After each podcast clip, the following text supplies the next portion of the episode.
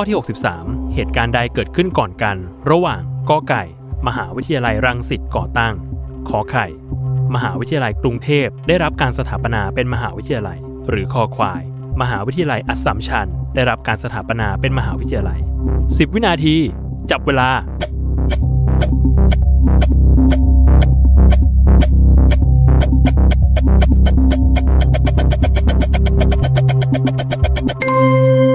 มดเวลาเฉลย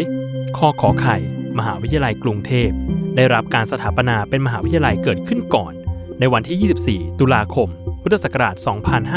2527 โดยเริ่มแรกนั้นได้รับการก่อตั้งในชื่อวิทยาลัยไทยเทคนิค ตามมาด้วยข้อกอไก่ มหาวิทยาลัยรังสิตที่ก่อตั้งขึ้นเมื่อวันที่ 25 มกราคม พุทธศักราช 2528 และสุดท้ายข้อคอควาย มหาวิทยาลัยอัสสัมชัญได้รับการสถาปนาเป็นมหาวิทยาลัยเมื่อวันที่ 22 พฤษภาคม พุทธศักราช 2533